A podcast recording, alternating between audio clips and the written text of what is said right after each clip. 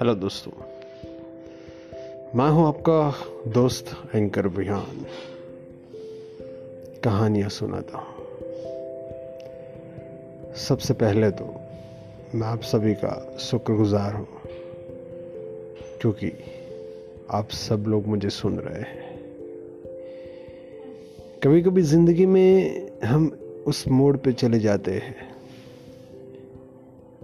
कि हम क्या थे और क्या बन गए।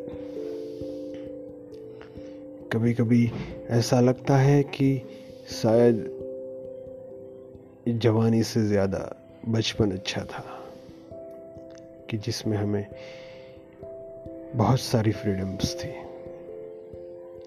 ना कोई टेंशन था, ना कोई डिप्रेशन था। बने रहिए विहान के साथ।